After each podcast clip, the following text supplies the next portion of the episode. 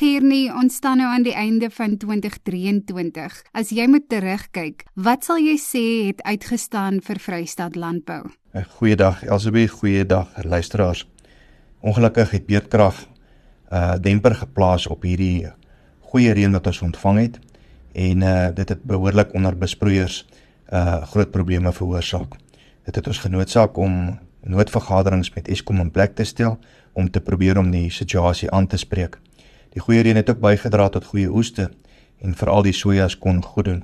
Die vloedskade het ook 'n negatiewe invloed op ons paaie gehad wat alreeds onder druk is as gevolg van tekorte in instandhouding. Dit bly egter 'n deurlopende proses om met die relevante owerhede te skakel in 'n poging om padinfrastruktuur aan te spreek. Een stukkie goeie nuus is dat sommige van die paaie aan Sanral oorgedra is en sal daar hopelik binnekort verbeteringe op hierdie paaie te sien wees, waarvan sommige alles van die slegste paaie in die provinsie beskryf is, indien nie in die land nie. Op die veiligheidsfront is daar 'n groot aantal persone wat insluit landbouers, polisiebeamptes, sekuriteitspersoneel, opgelei en huise na hart opleiding ten einde hul eie veiligheid asook die van die boeregemeenskappe op te skerp. 'n Totaal van 478 persone by 33 boereverenigings is so opgelei deur die jaar.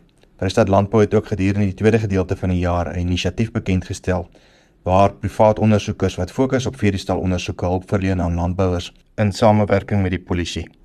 Ten einde hierdie misdaad wat kommersiële, opkomende en bestaanboere geweldige verliese toedien.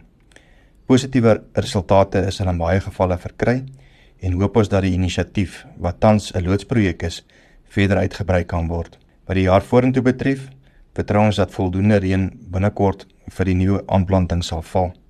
Die versingende hitte het in baie gevalle al sy tol begin eis. Ons sal voortgaan om druk te plaas op die regering om 'n poging om infrastruktuur op te knap. Ons besef egter ook dat dit 'n verkiesingsjaar is met gepaardgaande uitdagings en wil graag 'n beroep doen op op luisteraars om u stem uit te bring wanneer die verkiesing plaasvind.